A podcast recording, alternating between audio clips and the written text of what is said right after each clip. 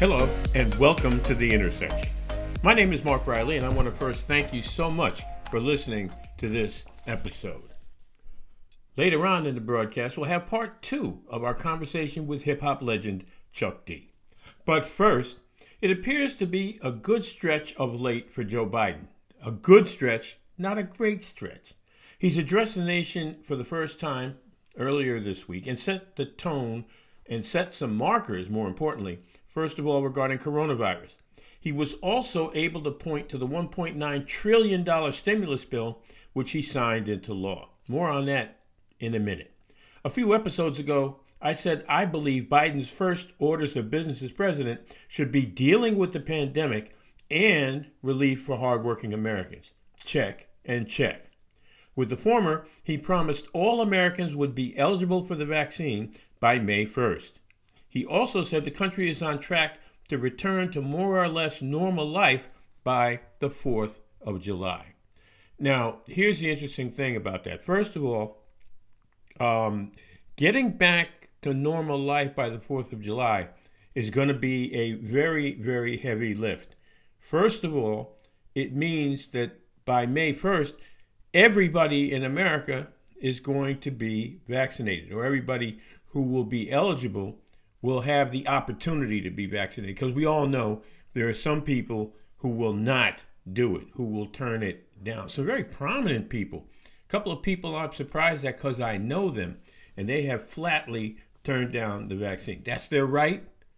I can't tell them to do it. If they don't want to do it, fine. I got my vaccination, my first jab, and hopefully I'll be getting another one fairly soon.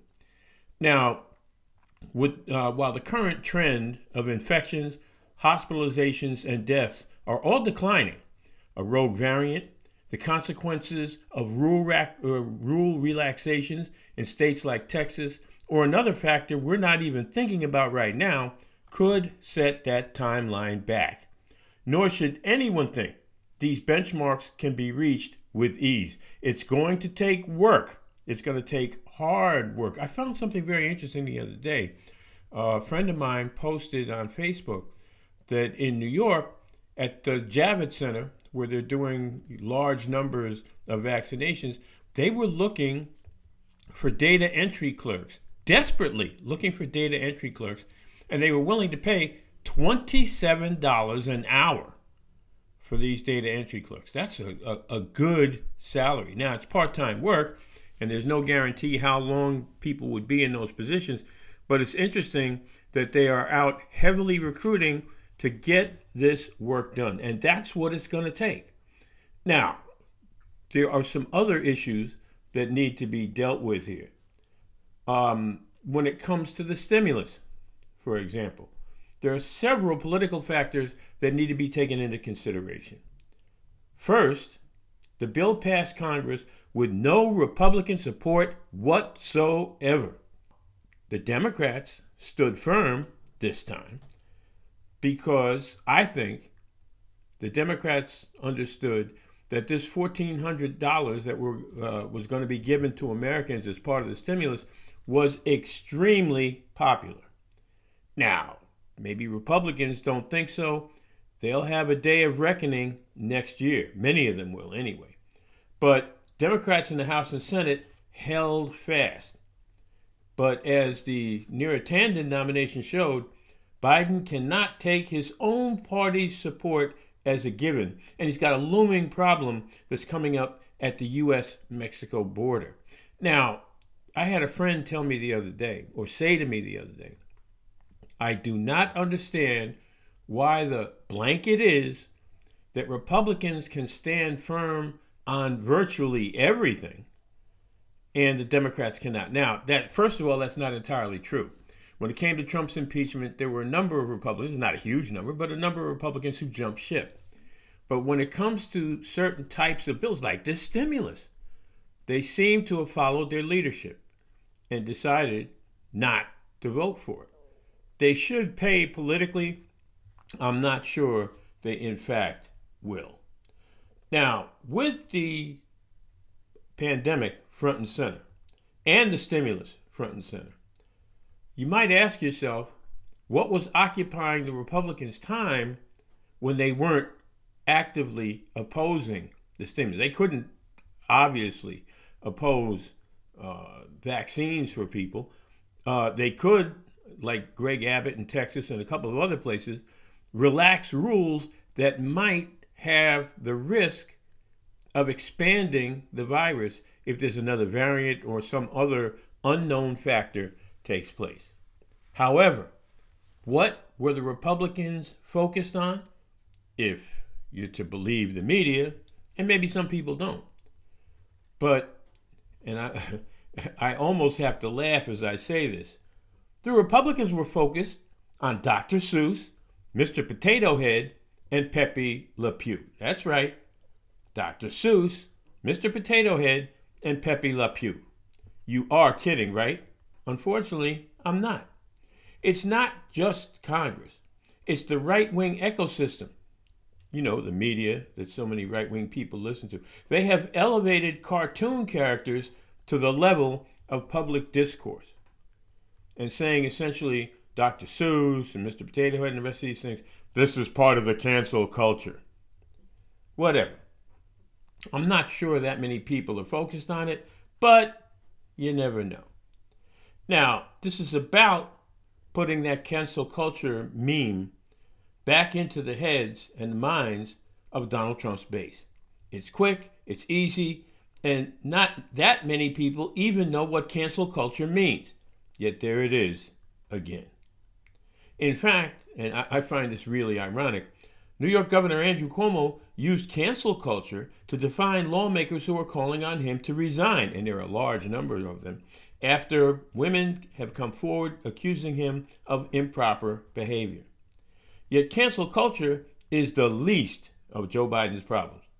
There is a crisis looming at the nation's southern border that will take all the president's skill to deal with and resolve. Since the end of Donald Trump's grotesque border policies, thousands of migrants, including a number of unaccompanied children, have been trying to get into the United States. It's not only taxing facilities at the border, it's also making Biden's effort to create a more humane immigration system that much more difficult. Now, we ought to say that he said right off the top to people that were trying to come over the border, don't come, because there could be, and it's turned out to be true, the facilities at the border could end up getting swamped. And that's precisely what happened. Now, it's given conservatives, on the other hand, more ammunition to push for harsher policies. You know, the old, you're for open borders thing. Now, I've never heard a Democrat, certainly not a Democratic elected official, say they were for open borders.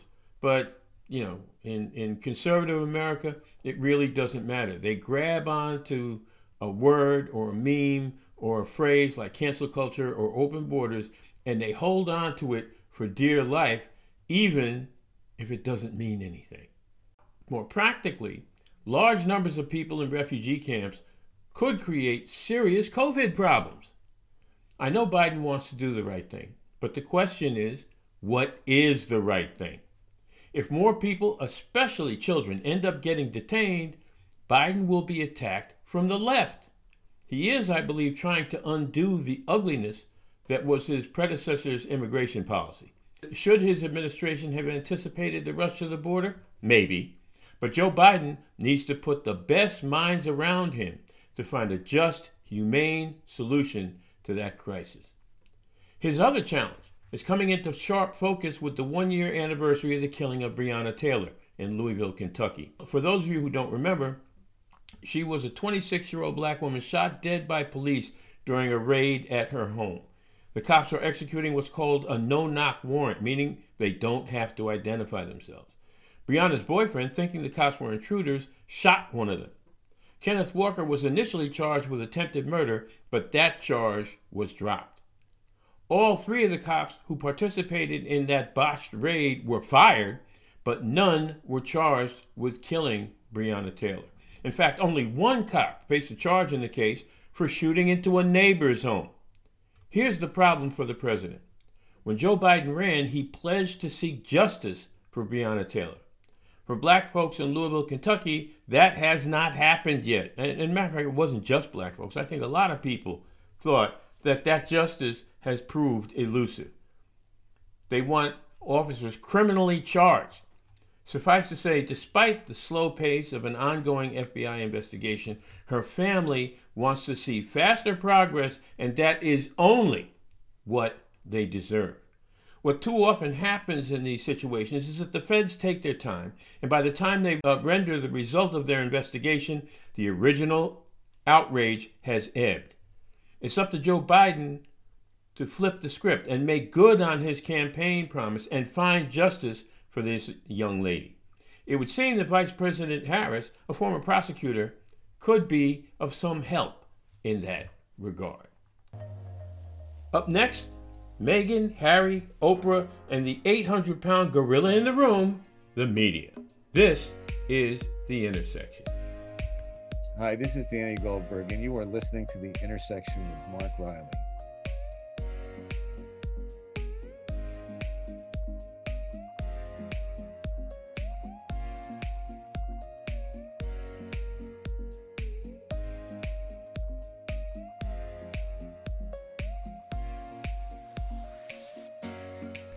Welcome back to The Intersection.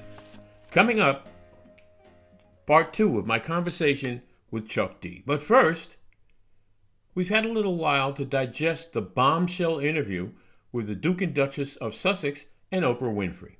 Charges of racism within the royal family, that Meghan was feeling suicidal but got no help from within the palace, and that the substance of the interview constituted a, quote, crisis for the royal family. My initial reaction was, and I hate to say this, I know a lot of people feel very passionately about it, but my initial reaction was like, what's the big deal? Buckingham Palace should never be confused with Camelot. Never. On the one hand, Meghan Markle should have known what she was getting into. At least some people say so. Others, even some who might be sympathetic to her, argue that people who make millions of dollars should hardly be the objects of pity, especially in the middle of a global pandemic. Yet it's way too simple to divide public opinion on this between royalists and Meghanists, and that doesn't even include Prince Harry. Better, perhaps, to step back and follow the money in all this. And I mean follow the money. Oprah Winfrey's production company, Harpo, got $7 million for the interview. Seems like a lot of money, right? $7 million is good money. It's not that big a deal to Oprah. Hate to say it, but $7 million is pocket change to someone who's worth an estimated $2.7 billion. That's billion with a B. I saw a story the other day that said she got some stock in the Discovery Channel when she sold her network to the Discovery Channel. At the time she bought in, or at the time she was sold the stock, or was given the stock, actually, when she turned over, it was a transaction. It was worth about $36 million. It is now currently worth $65 million and heading in an upward trajectory. That's the kind of money that Oprah deals with. So $7 million is not, you know, a princely, it's a princely sum for most people, but it's not that princely a sum. The other thing that people need to be clear about is that at first, people were screaming and hollering, certainly in England, about how much Meghan and Harry were making, until people woke up and realized they were not paid for this particular interview. Now, where the money matters is to media, both in the UK and the US. And I can't emphasize this enough, because I think people end up sleeping it sometimes and not paying attention. So I'm going to say this again. I've said it before. Each news cycle that's taken up with the saga of Meghan and Harry is money in the bank to tabloid newspapers, TV networks, and other media on both sides of the pond, in the US and in the UK. That would imply that they have a financial interest in dragging the fallout from this interview as far as they can. as far as they can. This is, in its own way, remarkably similar to media coverage of Donald Trump. Now, I hate to say this to people because some people, what are you talking about Donald Trump? Let me explain something to you. Whether you were for Trump or against Trump, covering his every tweet, no matter how trivial, became the road to profitability for newspapers, whether they supported him or not. And so it is here. You even had the specter of Piers Morgan leaving ITV in a fit of pique around this same story. But listen, shed no tears for Piers. The self-made man in love with his creator will find work soon enough. But that's another issue for another day. How about looking at the differing perspectives between the U.S. and British publics? I really hate to say this, but a lot of Americans are less than fascinated with the British monarchy. Now, there are some Americans who, dote on their every word, follow the royal columnists or whoever they are at the different tabloid papers in the UK. But first of all, and this is something that's like so fundamental, I'm surprised people don't focus on it just a little bit closer, okay?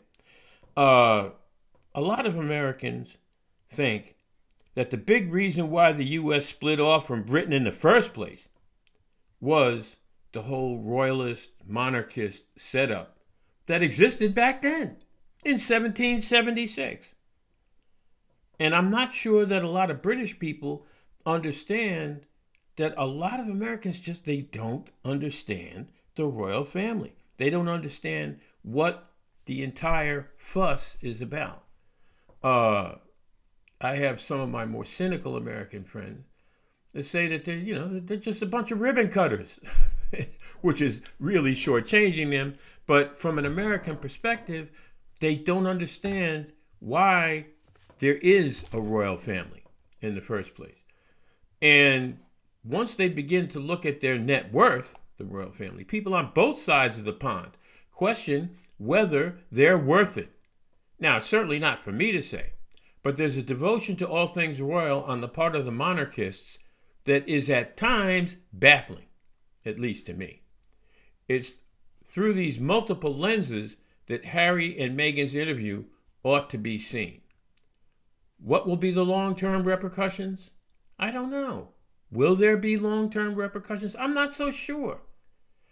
But it is certainly, no matter what happens, it's not going to be the end of the British monarchy. Let's see where all these people are 5 years from now. How about we do that? It ought to be interesting. Don't go away. We'll be back with part two of my interview with Public Enemy founder Chuck D. This is The Intersection. Hey, what's up? This is Chuck D, Public Enemy number 1, and you are listening to The Intersection with my hero, Mark Riley.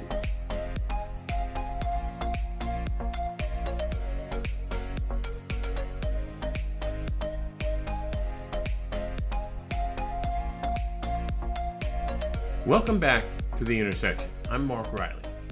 From its humble beginnings on playgrounds in the Bronx and Queens, hip-hop has, over the decades, become a mature genre of the American songbook. Few people have done more to make that happen than my guest, the founder of Public Enemy, Chuck D. Chuck hosts what I consider to be one of the finest radio broadcasts in America, and you don't stop radio. In this segment of our three-part interview, we talk about the changing face of activism, hip-hop, and a whole lot more. One of the things, Chuck, that's troubled me over the last couple of years, actually, has been some people's ability to bend reality. We see it time and time again in Congress, where Republicans will tell you that, Donald Trump won the election, it was stolen from him, that sort of thing. And it seemed like it culminated on January 6th, when a group of insurrectionists stormed the Capitol.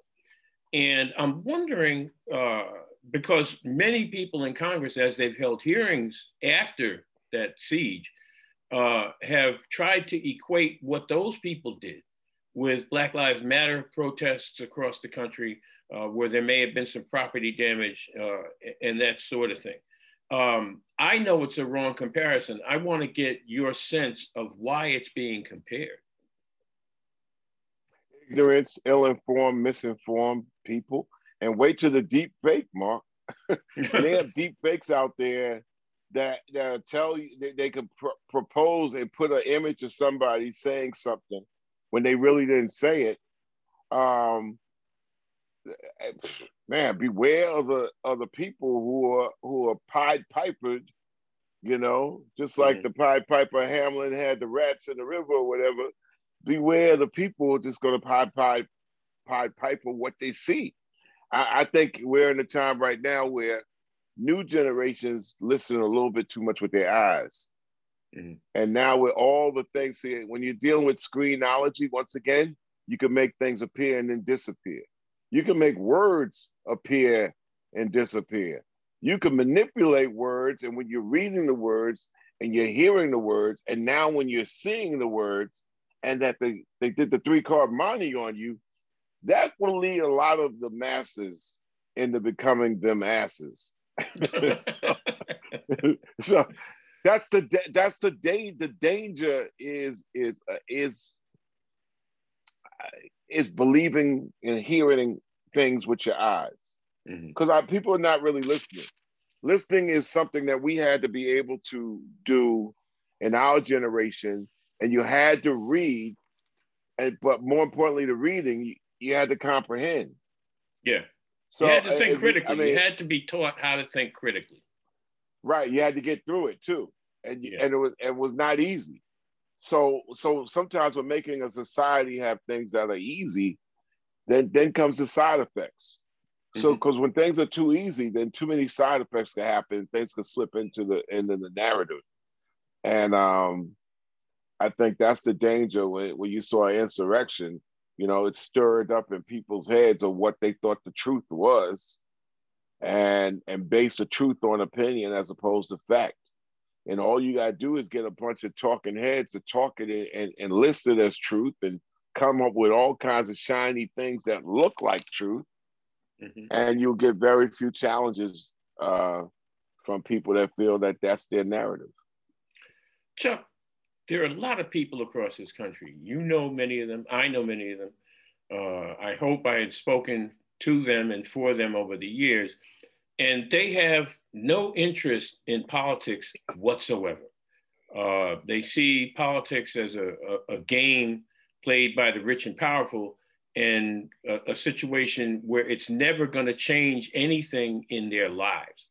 Are we still at that point, or do you see some hope that people, I mean, there were record turnouts for this last presidential election, record turnouts, but yet still there were districts in the Bronx, districts in Brooklyn, where there were large numbers of people that stayed home.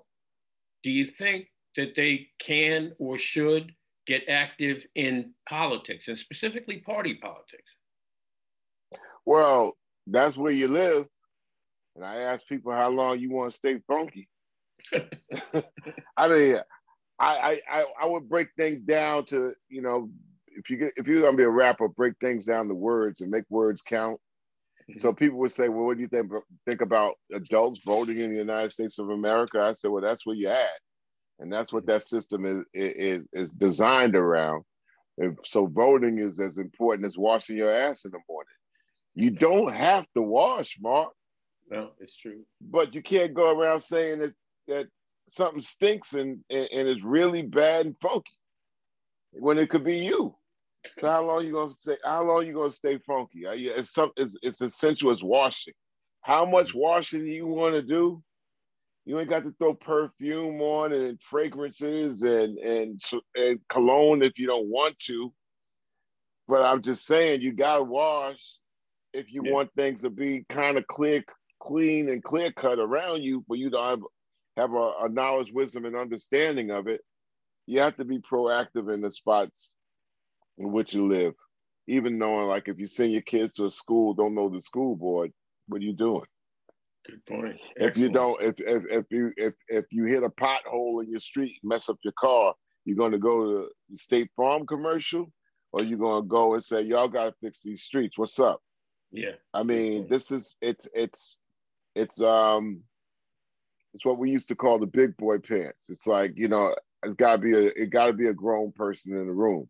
You're doing everything else. You got your drink on. You're gonna get your sex on. So at the same time, you got to get your local politic on somehow. At least you got to know something. You know, you want to know about the whoop whoop and the party, and that's it. I'm like, so some got to be at the door to protect that. Good point.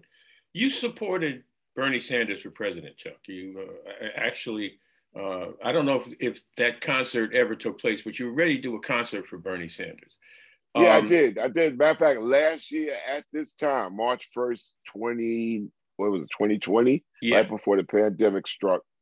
And I always thought the Green Party was a good alternative, but even they realized that in this case of fascism being on the inherent edges, that it was no time to play no game. It wasn't no time to play games. The world would not bode well with the 4 years of BS that we just experienced. So by whatever means necessary, it was time to get some kind of clarity for this dude to be gone.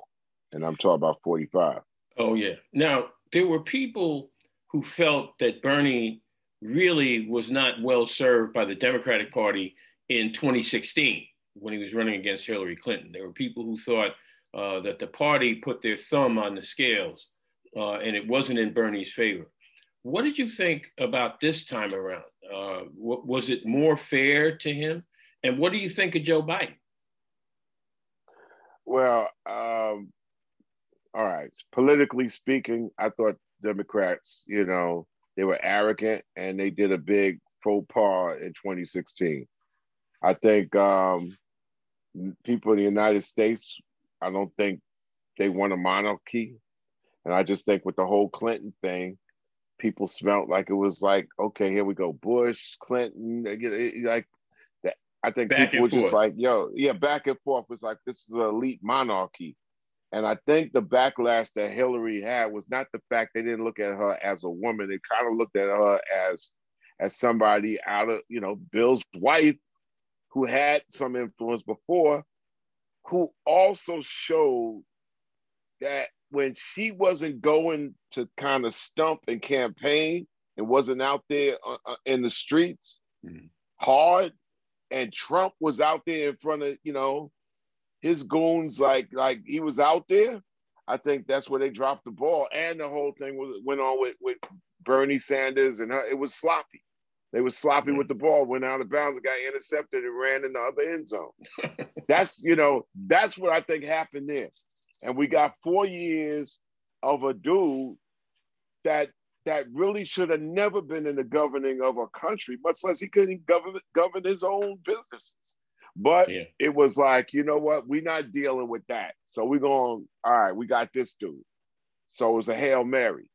Yeah. But when they have Hail Marys in government, you know, the ones that suffer the most is Black folk, poor folk, brown folk, and they come up with these crazy, twisted policies that might trickle for a few, but devastate the many.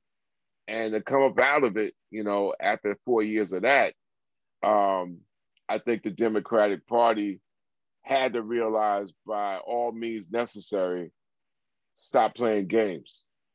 And I felt that Joe Biden, I don't feel that any president has an energy over 75 years old. But I think this dude as a president just realized that I got 80-year-old energy, which is none. But I think the best decision he ever could have made was Kamala Harris. Yeah. And here's a woman, Black woman. I don't care what, you know, cats be making up all kinds of stuff out there like, oh, well, yeah, but she claims to be like. I'm like, what the hell is you hear about whatever somebody claimed to be? In the world that we live in today, she clearly is a Black woman. For sure. All right? No doubt. Clearly. Well, I don't care what she throw on it. I don't care what you throw on it. She a Black woman, and she's the vice president of the United States. I think there's something with that energy that could kind of like be some sort of, and at least in that one country, out of the 216, the United States is one country, influential country, but, you know, a country nonetheless, not two countries, one country, right? Mm-hmm. So out of that country, what comes out of the 20, 2020 and 21, stop looking for a Messiah that's going to do the work that you got to do in your own bubble. I think it's something that if everybody got you adult, it's time for you to work up or demand things to happen, and don't think that's all of a sudden going to happen. Somebody's going to just bless us with changes. That's the craziest thing I ever heard. And only somebody who don't know as much as they should be knowing is going to come up and say something like that. So that's what I feel on that, Mark. Well, you know, it's funny you say that, because I remember a conversation we had in Denver, Colorado in 2008, when Barack Obama was formally nominated to run for the Democratic Party. And you said exactly the same thing to me. You said, don't think, Black people, that Barack Obama is a messiah, because he's not, and he's not going to be able to do a lot of the things that you think he's going to be able to do. And I was even more direct when I said, let's not think he's Black Jesus or Jesus. That's redundant, right? Don't think he's Jesus. He's going to come with all kinds of blessings and answers and stuff like that. I think the thing that made me really feel President Obama at that particular time in Denver, when he just said, it ain't about me. He was clearly said it. Yo, it ain't about me, which means I ain't going to be about you. Then I better figure out how much time I got. You know, this is what I have, Mark. This was President Obama's campaign. And then when he turned in president, this is what I had with me. As much as I move around the world, I said, well, with this president's policy, I could kind of get this done, that done, this done. Yeah. Maybe get a dual citizenship, work on my relations in different countries and stuff like that. Because I know the diplomatic waters, you know, will at least be like understandable, clear, you know. I deal with many countries. That's how I make my living. Last year, and I'm not saying the pandemic was the only thing, but I felt cornered, blockaded, truncated. You know what I'm saying? What's the world looking like? You know, it's like now they got all kinds of blockades on your travel. I can't move left, right, north, south, east, west, different countries. You know, I'm being scrutinized if I go over here, you know? So, I would say the spin-over effect from all that is still going to be around for, I guess, this first presidential term. The damages of the world and how a Black person going to be able to move around it. You really felt like a target, did you? Like you had a target on your back? No, I didn't feel like I had a target. I felt, of course, we always have targets. Yeah. We always had a target on us. The pandemic, for example, if I go around in 2019 and I decide to wear a mask like an Asian person would do in certain parts of Asia, just to, you know, not only protect themselves, but to try not to disrespect others with their cold or whatever. If I wore one of those, wore a hoodie and wore shades and walked to an airport, I'd be on the terrorist list like, somebody's going to come into 7-Eleven and rob. Black man, mask, hoodie, you know what I'm saying? Shades, oh my God, you know? So, those things have changed a little bit. You know, I could go with my mask, I could go with my hoodie and wear some shades and not be offensive to somebody that's saying, oh my God, somebody's gonna rob me. You can hear part 3 of my conversation with Chuck D in another podcast episode. Thanks so much for listening to this episode. The executive producer of The Intersection is Ms. Kim Jack Riley. Music is by Eric Lund. Until we meet again, please stay well.